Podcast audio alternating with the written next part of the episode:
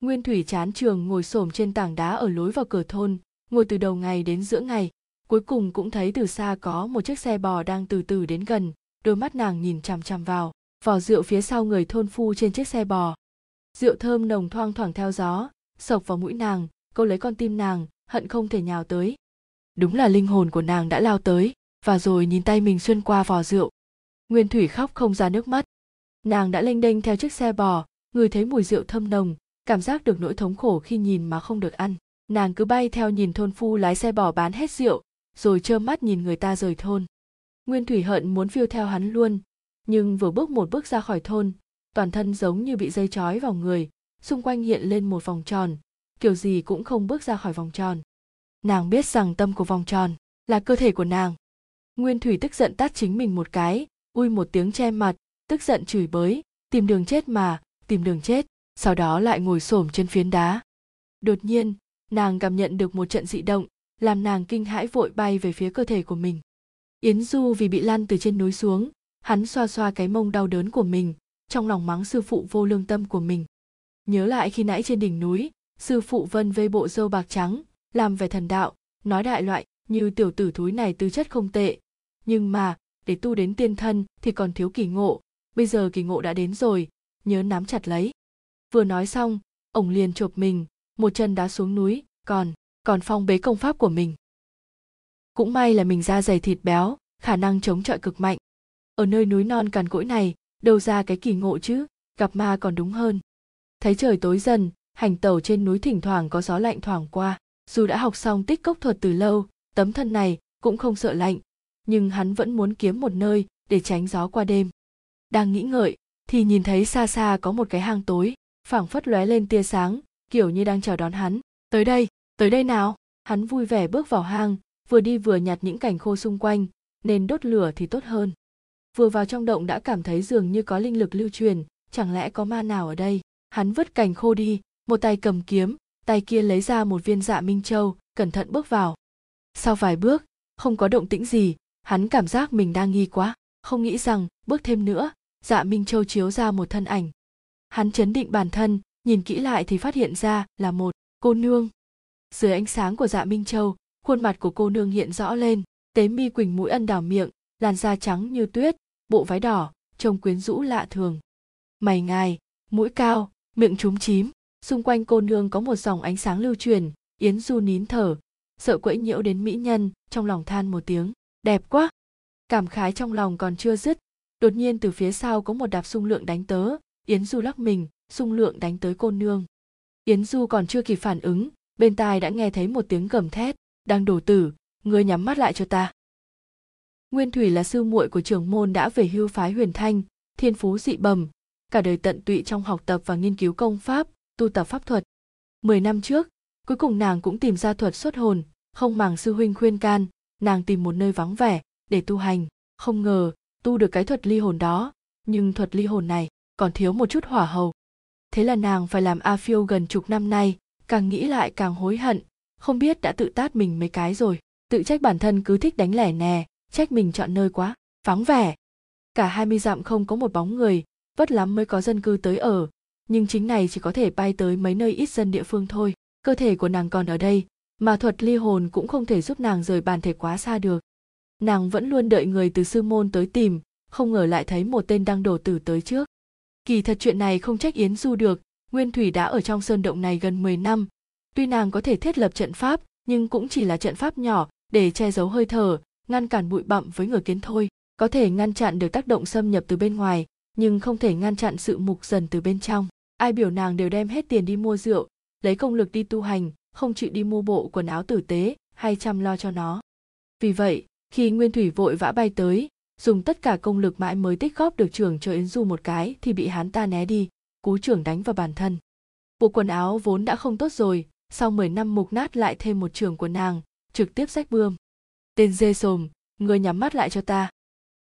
Yến du núp sang một bên nghe thấy tiếng gào vô thức nhìn cô nương trước mắt cả người sững sờ ở nơi đó. A à, người còn xem người nhắm mắt lại cho ta người nhắm mắt lại. Yến du nghe được tiếng gào liền vội vàng nhắm mắt lại nhưng hình ảnh vừa nãy hiện lên trong đầu hắn, mỹ nhân đang ngồi ngăn ngắn vì một trường khi này mà ngã xuống đất, quần áo trên người sộc xịch lộ ra đôi chân thon, đôi bàn tay trắng nõn vải vụn khó lắm mới che khuất được đôi gò bồng. Không được không được không được nghĩ nữa. Hắn nâng kiếm lên trước ngực, quay đầu lại nơi phát ra tiếng động, mở mắt ra, cả người lại choáng váng. Cái này cái này, hắn theo bản năng muốn quay đầu lại xem. Không cho xem. Hắn vội ngừng động tác nhìn chằm chằm nguyên thủy. Nàng nàng ấy, các người. Ta chính là nàng nàng chính là ta. Nguyên thủy trừng mắt nhìn yến du, nhìn phục sức của hắn. Ngươi là đồ đệ của phái huyền thanh. Đúng, ta là yến du, đệ tử của phái huyền thanh. Yến du, nghe qua dầu hạt cải, dầu phộng, mỡ heo còn không có nghe qua yến du đâu. Khụ, sư phụ là ai? Sư phụ tăng thanh. Hư đúng là sư phụ nào dạy ra đệ tử đấy mà. Lão già tăng thanh không đúng đắn đồ đệ của hắn cũng y chang. Không được nhục mạ sư phụ ta ta đường đột cô nương là ta không đúng, không có liên quan gì đến sư phụ ta. Yến du cuối cùng cũng nhìn rõ nguyên thủy, hắn nhận ra nàng vậy, mà đang lơ lửng trong không khí. Cô nương, là quỷ. Lời vừa thốt ra, lập tức chọc giận nguyên thủy. Quỷ cái gì mà quỷ? Ta là hồn ly thân. Hồn ly thân, thuật ly hồn. Xin hỏi cô nương là? Nguyên thủy hư một tiếng, nhìn hắn với vẻ bề nghễ.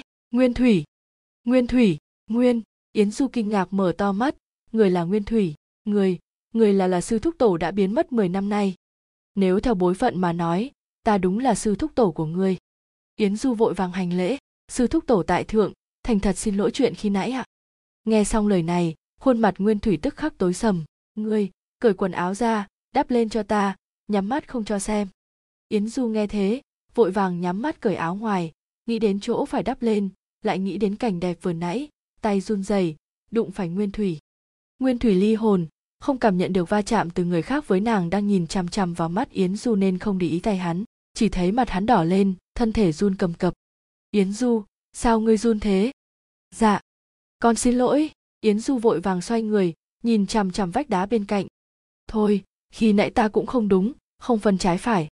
Không, là con đường đồ đạ nguyên thủy phất tay nếu ngươi có thể tìm được chỗ này, chắc là sư huynh kêu người đến tìm ta, không uổng công ta đợi ở đây 10 năm. Nghe vậy, yến du ngây người nhìn nàng, sư tổ ạ, con là đánh bậy đánh bạ mới đến này à? Cái gì? Chẳng lẽ ta mất tích 10 năm mà không ai tới tìm ta ư? Dạ. Hình như lúc trước sư tổ có nói. Nói cái gì? Người nói, để sư thúc tổ ăn khổ ở ngoài ăn chút, không cần tìm. Úc đồng, ta mà về là xử chết ngươi. Nguyên thủy siết chặt tay run lên vậy, sư thúc tổ, khi nào chúng ta rời đi ạ? Không vội, đợi năm hôm nữa, ta còn có vỏ rượu ngon muốn mang đâu. Quả nhiên chuyện sư thúc tổ thích rượu là danh bất hư truyền. Mấy ngày nay, nguyên thủy tận tình sai vặt yến du, lúc thì muốn ăn trái cây, khi lại đòi ăn thịt thú hoang nướng. Nhưng tiếc thay, nàng chỉ có thể nhìn thôi, chứ đâu có được sơi, chỉ có thể hờn dỗi thôi. Yến du từng hỏi vì sao nguyên thủy lại mất tích suốt 10 năm thì bị con mắt hình viên đạn chiếu qua liền nín luôn khi yến du lấy một chiếc chăn từ túi càn khôn, nguyên thủy cảm thán bảo đúng là biết hưởng thụ, tiện thể yêu cầu hắn để cơ thể mình lên chăn. Yến du chỉ là cười cười không nói gì, nhưng lúc ôm nàng thì mặt đỏ. Buổi tối, yến du canh giữ bên ngoài sơn động, dù nguyên thủy nói thế nào cũng không đi vào. Cuối cùng, nguyên thủy cũng không nói nữa, mặc kệ hắn, nhưng nguyên thủy đã nghẹn lời 10 năm, vất lắm mới có người ngồi nghe tâm sự, nên ban đêm cô lơ lửng bên ngoài nói xíu rít không ngừng, hầu như nguyên thủy nói còn yến du nghe nói đến khi nguyên thủy cảm thấy có chút ngượng ngùng. Này yến tử du ta nói nhiều quá nhỉ? Yến du bảo nàng gọi mình đổi cách gọi mấy lần rồi nhưng nàng vẫn chứng nào tật đấy. Hắn cũng chẳng thể làm gì. Không ạ à, sư thúc tổ không nói chuyện với ai suốt 10 năm nên vậy cũng bình thường. Nghe thế nguyên thủy ngẩng đầu lên. Đúng rồi 10 năm nay ta chưa giao lưu với ai. Đi về chắc sẽ bị cười chê nên ta bắt ngươi luyện miệng trước. Nhưng mà ngươi nhớ kín miệng đấy không cho nói với ai. Nếu không coi chừng ta xử ngươi đấy. Yến du nhìn nàng tỏ ra tàn nhẫn, bất đắc dĩ cười cười. Vị sư thúc tổ này khác xa với dáng vẻ đáng kính mà hắn tưởng tượng thời niên thiếu, làm gì có bộ dạng của sư thúc tổ, rõ ràng là một cô nương chưa lớn. Đến ngày thứ năm, khi trời chưa sáng, nguyên thủy bảo yến du đưa nàng đến thôn cách đây 20 dặm. Yến du bị sư phụ phong bế công pháp nên không thể sử dụng ngự kiếm, chỉ có thể cõng nguyên thủy đi bộ tới đó. Nguyên thủy nghe hắn nói xong thì cười nhạo, bảo, cái lão già đấy đúng là điên nơi hoang sơn này, lấy ra đâu kỳ ngộ chứ? Nếu có thì ta đã sớm lấy rồi. Đâu đến nỗi bị kẹt ở đây 10 năm, còn phong bế công pháp của đồ đệ mình chứ? Đúng là hỏng đầu rồi. Tuy là yến du cũng từng lén chửi, nhưng dù gì đó cũng là sư phụ hắn, nên hắn không thoải mái khi nàng nói thế. Chỉ có thể cầu xin nàng đừng nói nữa. Nguyên thủy trừng mắt với hắn, nhưng vẫn dừng miệng, chỉ phất tay bảo hắn đi nhanh lên, đừng để lỡ rượu bị bán hết. Yến du cõng cơ thể nàng, nguyên thủy bay bên cạnh, thấy hắn không nói một lời tiếng thở dốc càng lúc càng nặng, trong lòng thầm mắng. Vừa nãy ta nói lão già tang thanh như vậy người tức giận à? Không có, chỉ là ông ấy là sư phụ ta, không thể ông bị người ta mắng. Vậy sao hơi thở của ngươi rối loạn thế? Không lẽ ta nặng quá à? Không phải không phải ạ. À? sao lại nặng chứ? Chỉ là hắn không dám để nàng dựa sát mình, nhưng mà đang cõng thì sao không dính sát được? Không ngừng đi nhanh hơn, cuối cùng sao bình minh đã đi tới cửa thôn. Đợi không bao lâu, thì thấy người thôn phi đánh xe bò tới bán rượu nguyên thủy vội dục yến du mua hết rượu, cất vào túi càn khôn, sau đó chạy về hướng núi huyền thanh. Sư thúc tổ là nữ tử, không nên uống nhiều rượu như vậy. Yến du nghe nguyên thủy hưng phấn nhắc mãi rượu ơi rượu à rượu ngon nhớ suốt 10 năm, nhịn không được khuyên nhủ. Người lo lắm chuyện vậy. Nguyên thủy trợn mắt nhìn hắn, thấy hắn im miệng, lại rượu ơi rượu à. Trên đường đi, nguyên thủy hoặc là nói miết chuyện về lại núi huyền thanh sẽ uống rượu xả láng, hoặc sẽ là hét bảo cảnh sắc nơi đó đẹp hơn chỗ nàng ở nhiều hai người, một kẻ ly hồn một người bị phong ấn công pháp. Trên đường cố gắng kín đáo nhất có thể, sợ lỡ gặp yêu ma quỷ quái là thôi rồi. Vào đêm, vất vả mới chạy tới một thành trấn. Hai người quyết định tìm một quán trọ để nghỉ ngơi. Hai phòng. Một một phòng thôi. Nguyên thủy bay đến bên người hắn bảo, thấy yến du thắc mắc nhìn mình, nàng vội đáp, ta ly hồn. Giờ là đứa chói gà không chặt, lỡ xảy ra chuyện thì sao? Một phòng thôi. Yến du cứng đờ quay đầu, nuốt nước miếng một một phòng. Trường quầy nghi hoặc nhìn bên cạnh hắn, cũng không bảo gì, chỉ thu bạc đưa thẻ phòng. Tiểu nhị dẫn hắn đi lầu hai, vào phòng. Yến du vội đặt nguyên thủy trên giường, quay đầu lại thấy tiểu nhị còn đứng, nghi ngờ nhìn hắn. Còn có chuyện à? Dạ khách quan, ta thấy hình như thân thể phu nhân không tốt, có cần ta tìm đại phu dùng không ạ? Phu, yến du đỏ mặt khụ khụ. Không cần, ngươi đi dọn thùng nước ấm lên đây là được. Dạ vâng. Chưa tới chốc lát tiểu nhị đã bưng nước ấm lên, nguyên thủy vội kêu yến du lau mặt cho mình. Yến du giúp nàng lau mặt xong, thì mặt hắn cũng ửng đỏ. Hắn vội vàng dùng khăn lau mặt cho mình, lau xong nhìn khăn trên tay mình. Mặt càng đỏ hơn, hình như khi nãy khăn có mùi hương. Là mùi hương của nàng sao? Yến tử du, sao mặt ngươi đỏ thế? Hai, ngươi nghỉ ngơi đi, cõng ta lâu vậy, chắc ngươi mệt lắm. Vâng ừm. Hắn đắp chăn cho nguyên thủy, tự mình lấy chăn từ túi càn khôn ra trải lên sàn, mặc nguyên áo ngủ nguyên thủy lơ lửng khắp phòng, nương theo ánh nến nhìn khuôn mặt say ngủ của yến du. Lông mi dài không che được quầng thâm đen, mũi thẳng. Nguyên thủy ở trong phòng khắp nơi bay, nàng nương ánh nến nhìn yến du ngủ nhan. Thật dài lông mi hạ che giấu không được thanh hắc một mảnh, thẳng mũi, môi cụ ấu hơi cong, đôi mắt nhắm lại che đi tinh quang trong mắt vào ban ngày. Lúc trước nàng chỉ đang hưng phấn, chưa từng ngắm hắn kỹ càng, bây giờ bình tĩnh nhìn lại, đồ tôn này trông rất tuấn tú đấy. Nguyên thủy nhìn nhìn mỗi người thấy mùi rượu thơm, hai mắt nàng sáng lên, bay ra khỏi phòng tìm rượu. Một đường bay tới sau bếp, chỉ thấy trưởng quầy cùng tiểu nhị đang ở cùng nhau trước rượu. Chỉ nghe được một câu, ngươi thành công, rồi, thì ta lại chén tiếp, tiểu nhị liền rời đi. Nguyên thủy bay quanh người rượu, lại thấy trưởng quầy nở nụ cười đáng khinh. Nguyên thủy cảm thấy không đúng, nghe thấy có tiếng động từ lầu hai, sắc mặt của trưởng quầy thay đổi, chạy lên lầu. Nguyên thủy cũng vội bay theo. Tới phòng của họ trên tầng bên trong có hơi lộn xộn cửa sổ mở toang, yến du không thấy, nguyên thủy còn chưa nhận ra chuyện gì đã xảy ra đã thấy tên trưởng quầy xoay tay đi tới giường. Này, ngươi định làm gì? Nguyên thủy vội kéo gã lại, nhưng tay lại xuyên qua thân thể gã. Gã trưởng quầy sốc mạnh lên, nhìn thấy người trên giường, hai mắt thẳng tắp. Vốn tưởng là một tiểu mỹ nhân, không ngờ lại là đại mỹ nhân, hề hề hề, vốn định bán luôn cho nhà thổ. Giờ thì để mình hưởng thụ trước, nói rồi vươn tay tới quần áo nguyên thủy lần đầu tiên nguyên thủy cảm thấy ly hồn đéo có chỗ tốt gì, vội đến độ sắp khóc tới nơi, vội bay ra ngoài. Nàng vội vã bay đi, cuối cùng tìm thấy yến du đang đánh nhau với tiểu nhị ở góc tường, nàng gấp đến độ thanh ấm run rẩy. Yến du, mau về, thân thể ta, thân thể ta. Nàng không biết mất bao lâu mới bay được tới đây, cũng không biết giờ còn kịp không, nàng chỉ cảm thấy thật ghê tởm. Yến du nhìn dáng vẻ bất lực của nàng, tuy không biết đã xảy ra chuyện gì nhưng không dám kéo dài lắc mình chuẩn bị rời đi. Một kiếm của tiểu nhị bay tới đâm thương tay hắn, yến du bực lên, dồn lực cho gã ta một trường, rồi đi thẳng tới quán trọ. Khi vào tới phòng, hình ảnh bên trong khiếu dầu tóc hắn xù lên, cái gã trưởng quầy bò lên người nguyên thủy, tham lam lè lưỡi liếm ngực nàng, bàn tay to béo bóp eo nàng, cái tay còn lại muốn cởi quần lót nàng. Cơ thể bị yến du đâm xuyên ngực, gã kinh hoàng nhìn máu chảy từng giọt trên da thịt mình mới liếm láp, nháy mắt ngừng thở. Yến du vứt thân thể trưởng quầy qua bên tai truyền đến tiếng thét chói tai của nguyên thủy khiến hắn hoảng sợ. Nước mắt chảy ràn rụa trên khuôn mặt nguyên thủy, nàng vươn tay muốn lau đi vết nước miếng, nhưng tay chỉ xuyên qua thân thể, càng như vậy, nước mắt trên mặt càng nhiều, thật ghê tởm, bẩn bẩn quá. Yến du không rảnh lo chuyện khác, hắn dùng tay áo lau sạch vết máu và vết nước bọt, dùng chăn bọc nàng thật chặt chẽ, đôi mắt nhìn thẳng nguyên thủy, bên trong là sự an ủi sâu sắc. Không sao cả, không sao, không bẩn không bẩn có ta ở đây, không có chuyện gì. Có ta ở đây, không có việc gì. Nghe hắn an ủi, nguyên thủy dần dần bình tĩnh. Nàng vươn tay lau nước mắt, không sao ư? Ừ không sao cả. Nguyên thủy thở dài một hơi, nói, không thể ở đây lâu, mặc quần áo cho ta rồi đi mau. Yến du kinh ngạc với tốc độ bình phục tâm trạng cực nhanh của nàng, nhưng vẫn nghe theo lời nàng chỉ là, không lo được lắm chuyện như vậy, người tùy ý là được. Yến du vội cởi áo choàng bọc cơ thể nàng kín mít chuẩn bị mang nàng rời đi thì thấy nguyên thủy trường về phía mình. Tránh ra. Yến du cảm giác được có cổ sát khí nhằm về phía sau lưng mình, nhưng hắn không dám trốn, vẫn ôm chặt lấy cơ thể nguyên thủy. Một luồng khí lạnh lẽo đâm thủng ngực, yến du dường như nghe thấy tiếng mạch máu lưu động. Một trường nguyên thủy đánh tới hắn lại khác hẳn, không ngờ khiến hắn cảm thấy như cơn gió ấm phất qua. Yến du nắm lấy thanh kiếm xuyên thủng ngực mình, dùng hết lực xoay người đánh một trường. Là gã tiểu nhị khi nãy, bị yến du trường một phát bay đến vách tường lan xuống khí tuyệt bỏ mình. Người không sao chứ? Người đừng nói chuyện. Người, người phải mau đi trị thương. Người, người. Giọng nói của nguyên thủy có chút run rẩy.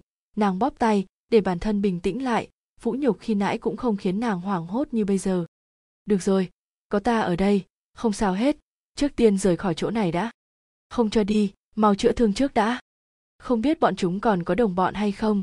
Nếu có ai đến thì ta không chống đỡ được mau rời đây rồi chữa thương sao?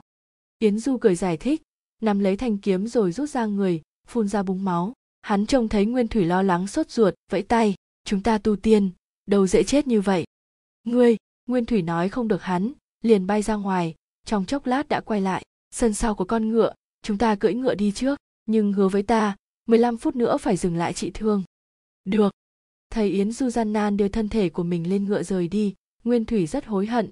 Đáng lẽ nên bảo hắn trở về gọi sư huynh mới phải, tự dưng bắt hắn mang theo thứ trói buộc. 15 phút sau, yến du dừng lại, để băng bó sơ qua, sau đó không màng sự phản đối lại tiếp tục chạy băng băng.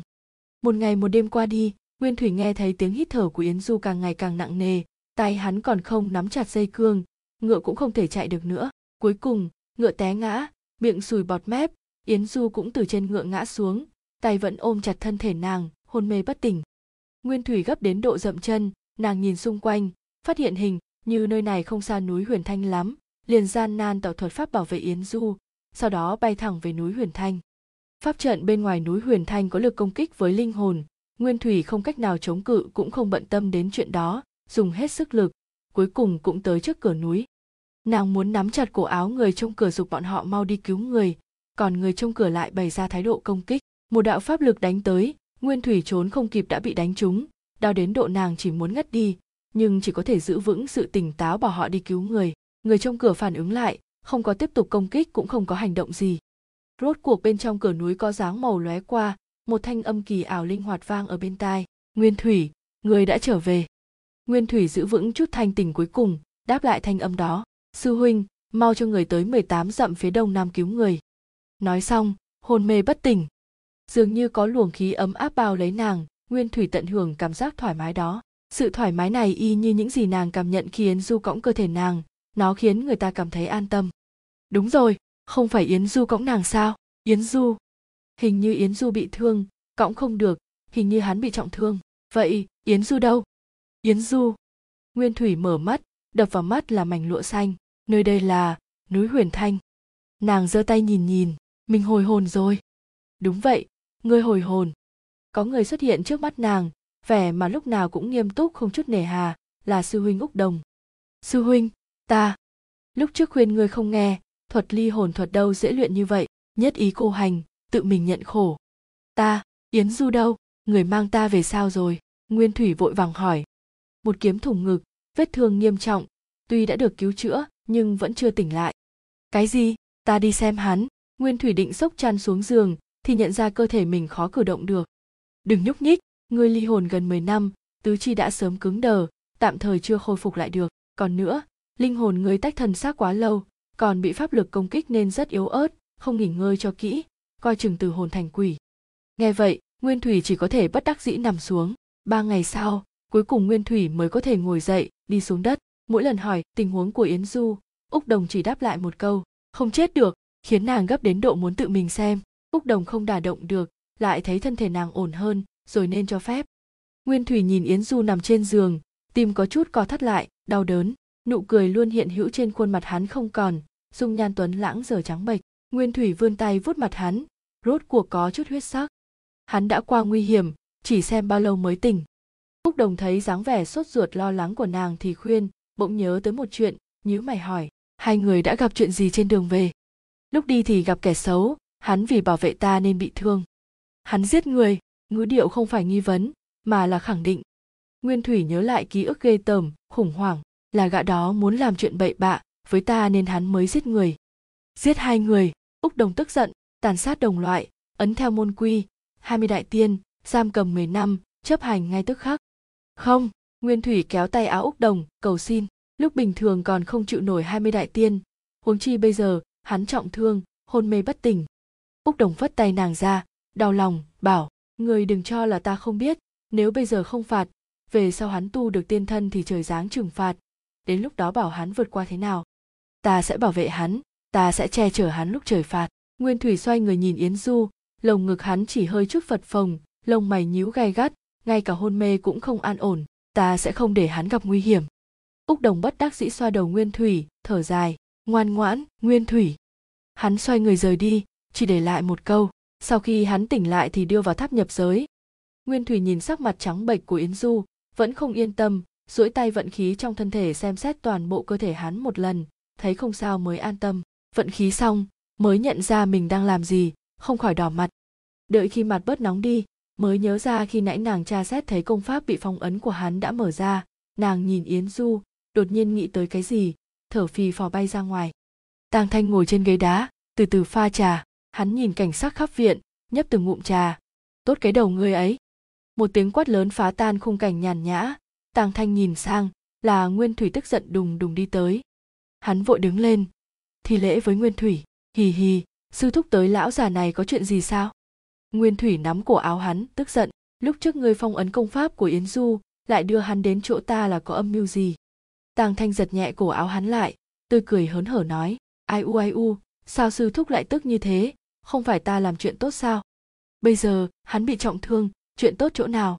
Đừng nối vội, đừng nóng mà. Sư thúc nghe ta nói đã, hôm đó ta cũng như mọi ngày ở trong viện uống trà.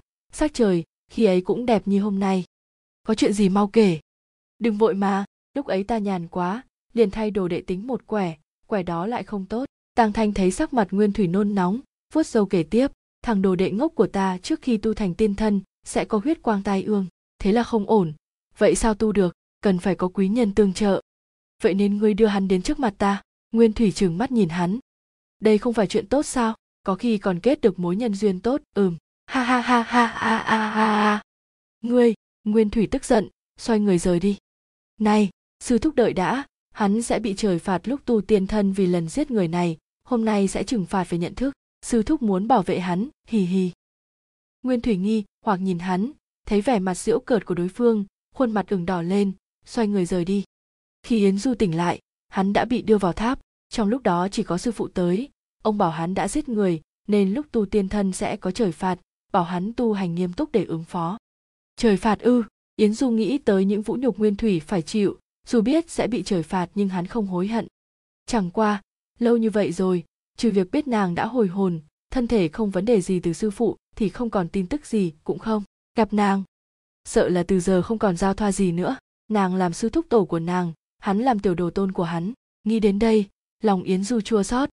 Đột nhiên truyền đến tiếng bước chân, yến du ngẩng đầu lên, là nguyên thủy. Hắn cảm thấy trái tim nhảy nhót thình thịch, trong mắt lóe lên ánh sáng chẳng hay. Người hồi hồn rồi, người không sao chứ? Nghỉ ngơi khỏe rồi sao? Không đợi nguyên thủy nói chuyện, hắn đã gấp gáp hỏi thăm. Nguyên thủy cười nhìn hắn. Không có việc gì, không phải ngươi đã nói có ngươi, thì sẽ không có chuyện sao? Yến du vừa nghe, nhớ tới tình cảnh nói chuyện khi ấy, mặt đỏ lên, không hề nói chuyện. Cảm ơn ngươi, lúc đó đã bảo vệ ta. Nguyên thủy nhìn khuôn đỏ ửng của hắn cười cười. Yến du nhấp miệng cười, bầu không khí giữa cả hai nhất thời an tĩnh lại, nguyên thủy không biết nên ngồi hay đứng, tay chân có chút lóng ngóng. Này, yến tử du, rượu ngon ta mua lúc đó đâu? Với lại lấy túi càn khôn của ngươi ra cho ta. Nguyên thủy đột nhiên hưng phấn nói. Người mới hồi hồn, thân thể còn chưa khôi phục, không nên uống rượu bảo người lấy thì người lấy đi. Nguyên thủy hờn dỗi, trừng mắt với hắn. Yến du không có cách nào, chỉ có thể lấy rượu ra, nhưng chỉ lấy một vò nhỏ. Nguyên thủy uống một ngụm, thở ra một hơi. Đúng là rượu ngon, vừa thơm vừa mạnh, không uống công ta nhớ thương mười năm. Nàng nhìn yến du, người cũng uống một ngụm đi. Không không, ta không uống rượu. Uống một ngụm thôi. Nguyên thủy rót rượu cho yến du một ly, hắn chỉ có thể bất đắc dĩ uống một ngụm, làm hắn sặc chảy nước mắt yến tử du ta nói với người này ừm nguyên thủy lại uống một hơi ta là cô nhi 153 năm trước được sư phụ nhặt ở sông Nguyên Thủy, nên mới tên là Nguyên Thủy. Nguyên Thủy lại rót cho Yến Du một chén, rồi lại uống tiếp sư phụ đem ta về, rồi ném cho sư huynh ta, hì hì, tư chất của ta tốt, 18 tuổi, đã tu thành tiên thân. Còn ngươi, hức, ngươi mấy tuổi rồi? Yến Du cảm thấy choáng váng, 23. Chật, Nguyên Thủy chừng hắn một cái, ta vẫn đang tu hành, định tạo một thành tựu lớn trên thuật pháp, tu thuật ly hồn là vì vậy, ai ngờ lại xảy ra chuyện như thế. Hừ nguyên thủy tức đến nỗi đấm chân. Không sao cả. Yến du đột nhiên nắm tay nàng. Đừng nghĩ miên man không có chuyện gì. Hắn nhìn đôi mắt phẫn nộ của nàng càng thấy đôi mắt ấy có ánh huỳnh quanh hấp dẫn hắn. Yến tử du nguyên thủy đột nhiên dí sát vào hắn. Hồi trước ta từng nói muốn bắt người luyện miệng. Nhìn khuôn mặt yêu kiều dí sát vào mình yến du cảm thấy hô hấp có hơi dồn dập đúng đúng vậy. Vậy tốt. Nguyên thủy nhìn chằm chằm đôi môi hắn, hôn lên, đợi một chút không thấy yến du có phản ứng. Nàng rời đi, trừng mắt nhìn hắn một cái, cắn môi, rồi lại hôn đi lên. Yến du cảm giác chung quanh đều mùi hương ấm áp của nàng, hắn cảm thấy mình say rồi. Hắn cảm thấy như này không đúng, hắn muốn đẩy nàng ra, nhưng cánh tay duỗi ra lại ôm nàng thật chặt. Ưm, yến tử, nguyên thủy bị hắn hôn không thở được, vừa thoát ra lại bị môi hắn đuổi theo hơi thở ái muội dần dày đặc, nhiệt độ xung quanh dần lên cao, da thịt hai người va chạm vào nhau càng nhiều, tựa như vĩnh viễn không muốn chia lìa, cuối cùng hòa tan với nhau. Kết thúc, sau cơn say hôm đấy, khi yến du tỉnh lại, thấy xung quanh không có ai, hắn còn tưởng mình nằm mơ mộng xuân.